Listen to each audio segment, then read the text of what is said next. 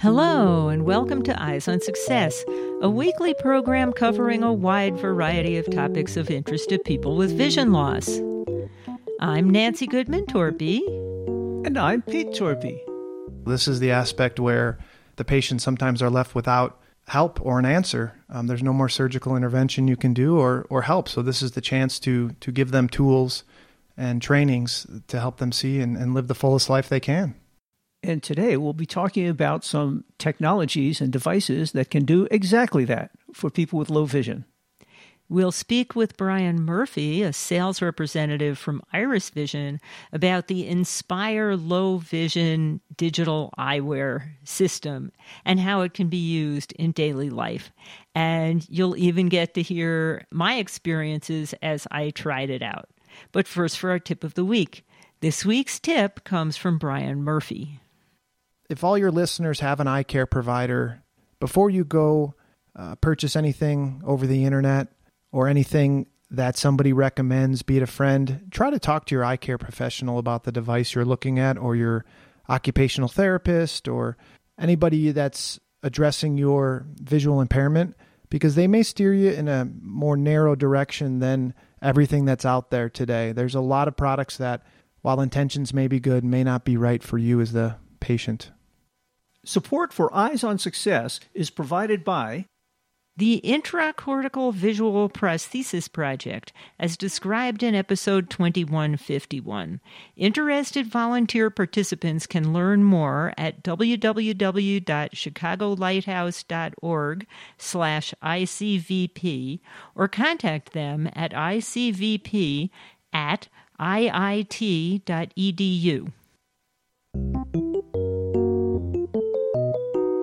You are listening to Eyes on Success.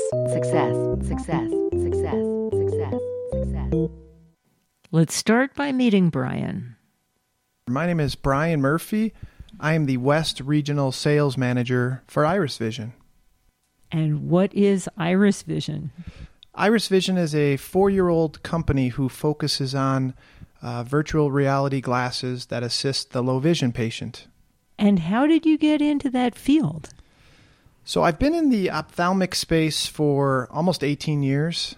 I started out on the um, pharmaceutical side and went through a number of different equipment companies and uh, areas where they do a lot of treatment and, and diagnosis and identification of disease, and then into the surgical space. And now finding low vision, I thought this is sort of full circle. This is the aspect where um, the patients sometimes are left without help or an answer. Um, there's no more surgical intervention you can do or or help. So this is the chance to to give them tools and trainings to help them see and, and live the fullest life they can. Well, we're here today to discuss one of your products. Yes. Can you introduce that to us? Sure. We just launched our most recent product. Um, the model is called the Inspire.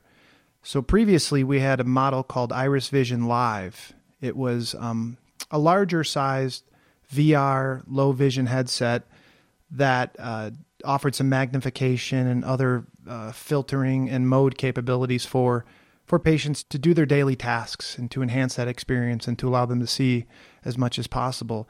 VR meaning virtual reality. I'm sorry, virtual reality, correct. We came up with the Inspire because one of the feedback aspects they wanted improvement on the consumer was to have a smaller profile, to be less out there, if you will, as uh, something that's big and bulky and draws attention to the low vision patient. With the Inspire, it's um, looks like a pair of sunglasses in its design and its form, and it's very lightweight. So it offers a little bit more discretion and a little bit more anonymity in a crowd, if you will, for those that have uh, visual impairments and, and low vision needs. Support for Eyes on Success is made possible in part by our corporate partners. Find out more about partnership opportunities by sending an email to hosts at eyesonsuccess.net. This week's focus topic is the Inspire Low Vision Aid from Iris Vision. Before we talk about some of the details of this device, maybe you can tell us who it's best used by.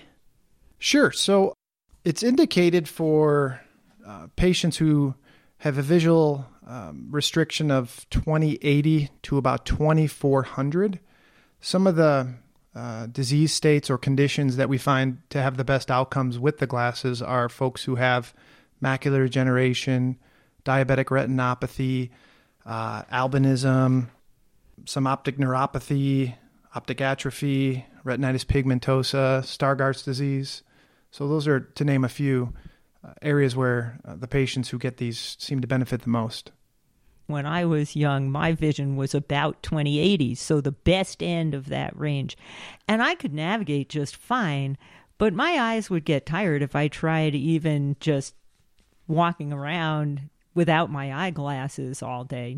But even at the 2080 end of that range, that would be a benefit. You know, it would have been hard for me to read, it would have been hard for me to do any kind of fine work. And you, Pete, when you were at your happy stage, were at the high end of that range. Yes, I had between 2200 and 2400. I couldn't see the blackboard even from the first row in the classroom, and it definitely would have helped back then with uh, seeing TV, movies, the blackboard, etc. Yeah, usually we do these interviews remotely from our computer to somebody else's computer, but Brian is sitting across the room from us, so this is a little special. So, and he brought the device so that we could look at it. So, can you describe it to our listeners? Sure. The way I describe this to folks if I'm talking on the phone is that it looks like an oversized pair of sunglasses with capabilities to enhance visualization through magnifications, filterings, and modes. It's tethered to a cell phone, a Samsung S21 device. So it allows you to take the weight of a battery off of your head or off of the frames and keep it in a pocket to make it more of a lifestyle device for maneuvering through the home or in the backyard or accomplishing tasks where weight can be a bit cumbersome on your head. And then some of the smarts is in the smartphone as well. Correct. Uh, it's got an application, an app that allows us to constantly update its functionalities and capabilities and allows the uh, consumer to benefit from some of the, the really cool features that I'm sure we'll go into. You mentioned that it was tethered to a cell phone. Does it have to be a specific cell phone or will it work with Android or iOS devices? Right. So, um, Iris Vision is in uh, partnership currently with Samsung. So this is a Samsung phone that it's paired with. Uh, down the road, I know the intentions or the goal would be to allow the glasses to work with any phone. Uh, once we've gotten the app to a level where um, corruption and security from uh, everyone's phones isn't a problem, but uh, we're not there yet. So it does come with the phone and the glasses. So the flip side of that would be if it comes with a particular phone, can you use that phone as a phone and everything else, or is it just dedicated to this task? We don't recommend that it's used as your everyday personal cell phone or or device. Uh, it's intended to be used as a medical assistive device. So you would have this phone in one pocket running the glasses and some other device, if you so choose, as your phone and everything else. Correct.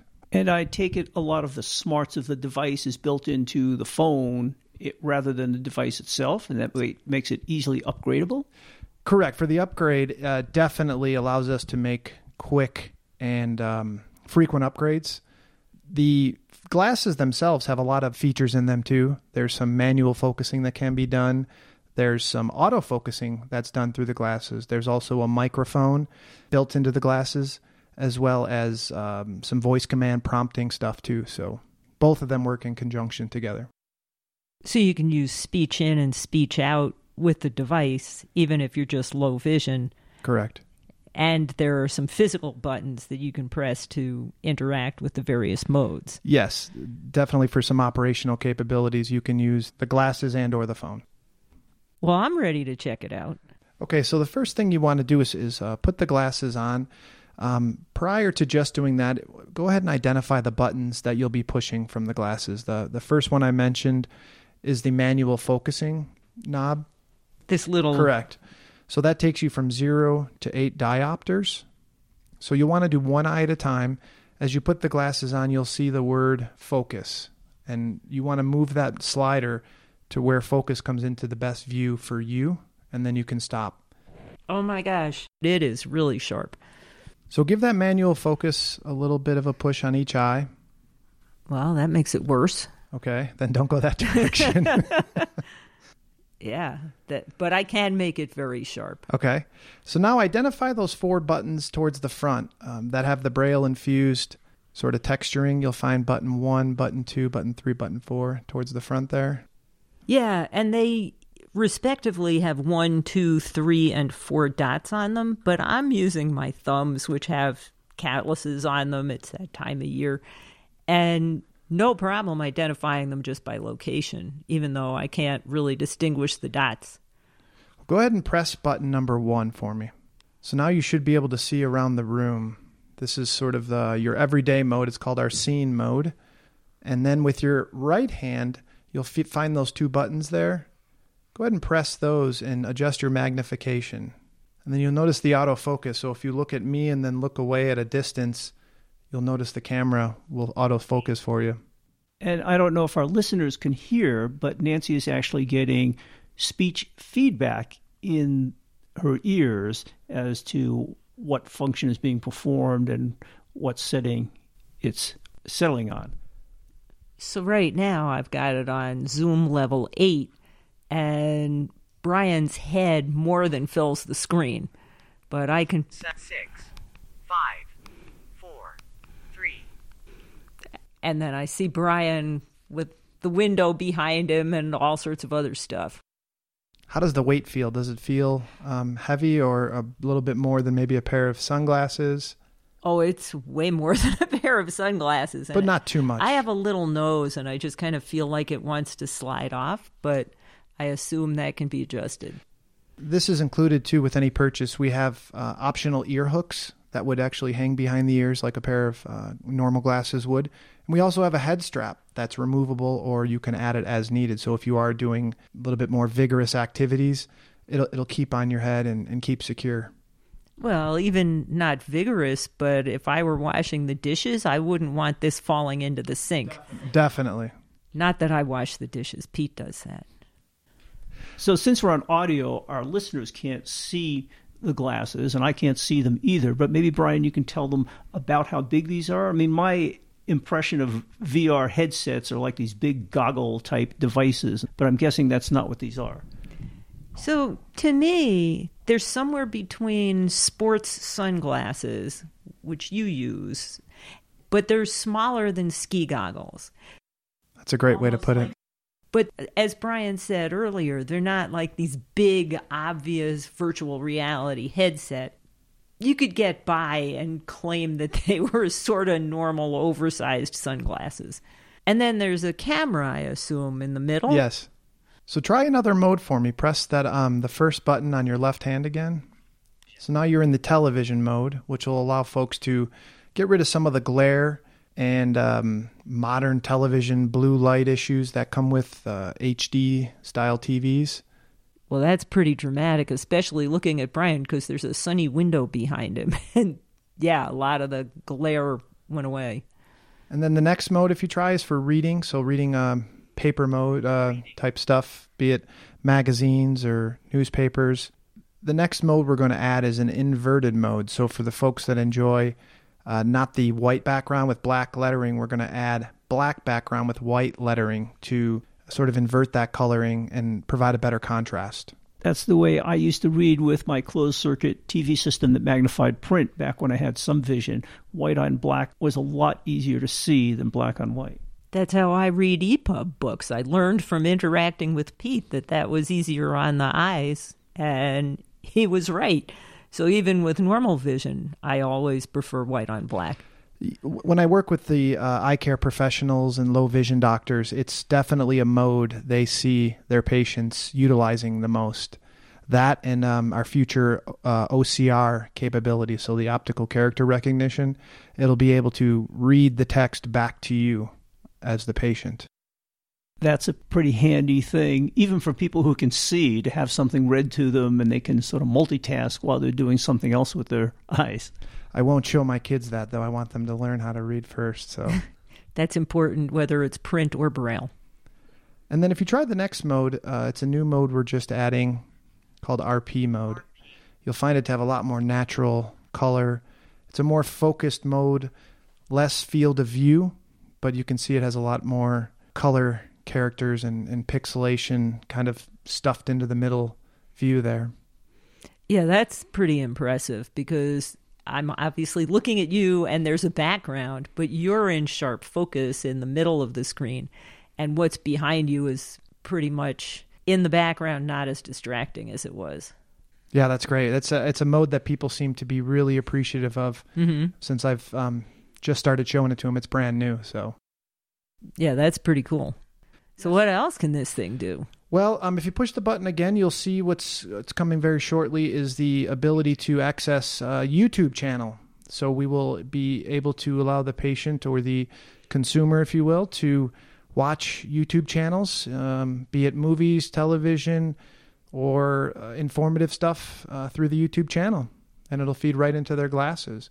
And we're going to continue to sort of introduce apps as we find them to be more stable for uh, this device. Things like Netflix and more popular common apps that are used, we'll be adding them to the phone. And that's got to be a lot easier to focus on with it having all of these adjustable parameters than trying to watch a television across the room. Definitely. At least it gives those who are visually impaired the option. If you want to watch a TV across the room, you can use the magnification of the scene mode or the television mode to give you that. But if you wanted something in more detail, a little closer to you, then you can utilize the uh, apps to watch that show or that program or sporting event. We've talked with other manufacturers of electronic or digital eyewear glasses, and often they're not recommended for walking around. They're recommended for people sitting in one place. Is this something that people can use when they're being mobile?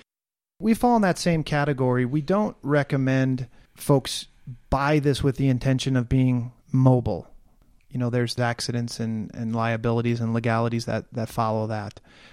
But we call it a task specific pair of glasses. So, be that cooking, gardening, uh, house chores. We understand that we're human beings and there's movement involved, but our recommendation is uh, don't buy these with the intention of, of running or walking or carrying that on. Speaking of other digital eyewear that's available these days, what would you say distinguishes the Iris Vision system from some of the competition? Sure. Uh, some of the models that are out there are cumbersome, as as Nancy mentioned, um, heavy gaming style 3D goggles, if you will, or, or headsets. Um, some require them to be mounted on your head, where it's um, weighted on top. It's strapped around your head. This allows you to uh, take them off. You can hang them off your neck with a lanyard. You can put them on a baseball cap. So I think the design makes it very unique compared to the other models out there. And then, of course, the functionalities that we're putting in there, the capabilities, uh, the lifestyle applications that uh, people seem to enjoy nowadays is going to really separate us. And Pete, what you had mentioned, the ability to upgrade the phone and update it on the fly uh, makes it to where it's it's never an outdated device. It's always up to date. And it's not uncomfortable, you know, given the benefit to your vision that you can attain with something like this. I mean, I had it on for 10 or 20 minutes. I was fine. I wouldn't mind having it on for an hour or two or, you know, watch a whole movie, work at the computer, do whatever tasks. Yeah, that's really the intention and the hope is that this product allows folks to enjoy that Sunday football game for two hours, to partake in a play, a movie, uh, involve yourself at an art gallery and, and looking at, at paintings and pictures.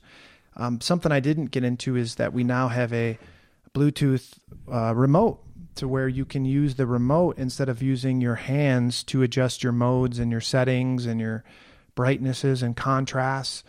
Uh, this remote here will allow you to toggle through everything. So if you're sitting in a seat in a movie theater, you can turn off the volume. You can still see the level you're at, and you can adjust for magnifications up or down.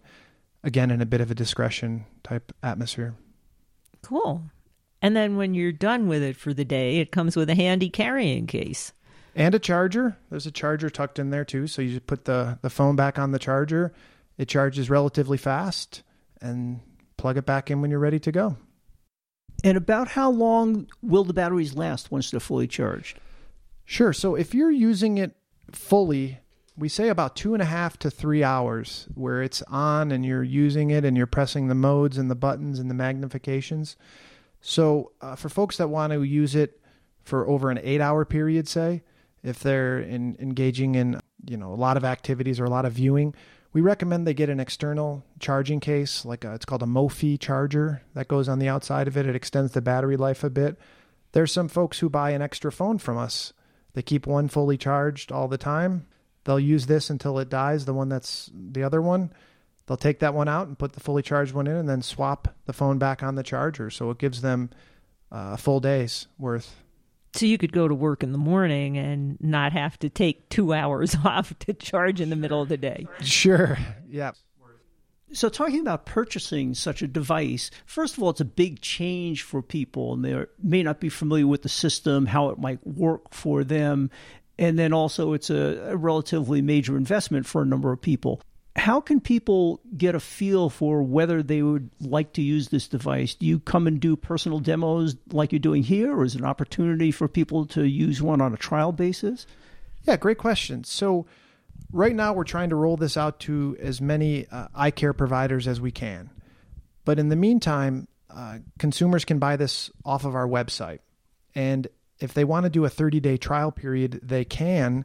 There's only one requirement with that. We will ship you the device. They have to partake in three training sessions. Okay, so we will absorb the return. We will give you back your money 100% as long as you've completed three training sessions.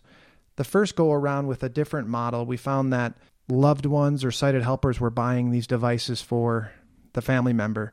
The family member wasn't ready for it or interested per se, and we were taking back a lot of these models. So, uh, a lot of what we do now is um, a little bit of pre screening. You know, we will tell folks we don't think this is going to be a help to you if we don't feel like it will be a help.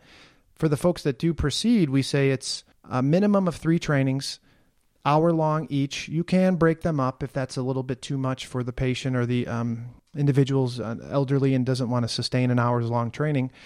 But as long as those are completed, no questions asked, money back guarantee. We will send you an empty FedEx box, put it in, ship it back to the company. You know, that's a great concept. We won't sell it to you unless you let us teach you how to use it. Yeah, for some, this is a brand new and very technology forward approach to addressing their vision loss.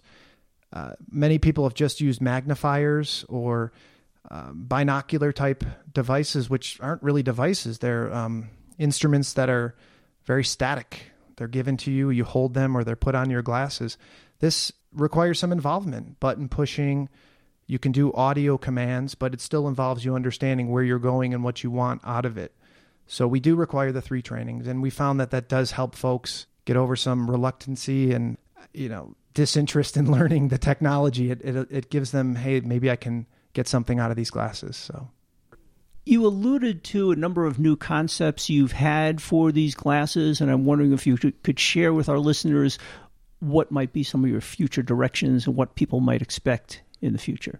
Yeah, so some of the developments they want to head towards are more data plan involved applications to where we can uh, offer the patient the ability to do voice to text or even um, partake in a phone call through the glasses. We're still a bit away from accomplishing that yet, but that's a direction we want to head into. Getting more into the um, lifestyle apps that people enjoy. So if it's Facebook or, or Instagram to see the family photos, um, using the glasses to take photos, to do picture taking off of the glasses so that you can see the sunset that you showed me or the sunrise we were looking at. Uh, things like that. And you can keep that picture and zoom in on it and, and afford yourself the ability to see what other folks are seeing. And some of the applications are going to be more geared towards helping out the clinicians help folks before they get to a real low vision status. So these glasses are going to have implications and um, abilities to do remote testing. So from your home now, we can put in tests that your ophthalmologist or optometrist can then review, like visual fields, visual acuities, Amsler grids, things that uh, folks that have mobility challenges can do at their home, and the information is fed to the doctor remotely for review. That's terrific. You are listening to Eyes on Success. Success, success, success, success, success. Now, for this week's final item how to learn more about the Inspire Low Vision Aid and how to contact the folks at Iris Vision, including Brian Murphy. Brian, tell our listeners where they can find out more about the Inspire device and Iris Vision. Our website is irisvision.com, I R I S vision.com. And on there, you can find a lot of uh, avenues, resources, and information on the product itself. And if people have questions or comments, how would they submit those? They can email me. I'll give you my email address. It's Brian, B R I A N, at irisvision.com. Again, Brian, B R I A N, at irisvision.com. Yeah, is there a phone number people can use? Sure, they can call our uh, sales and support number, which is 1 855 449 4536. Again, it's 855 449 4536. Do you have a social media presence?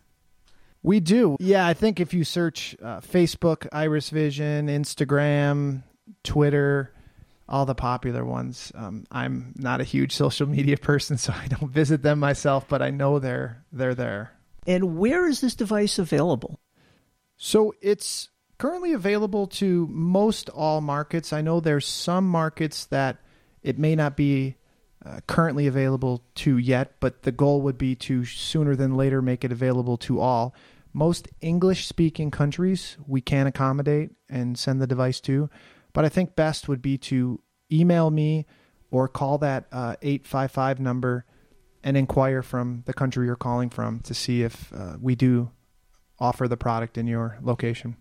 Is there anything we missed that you wanted to talk about? No, just to let the audience know that we try to work within everyone's budget.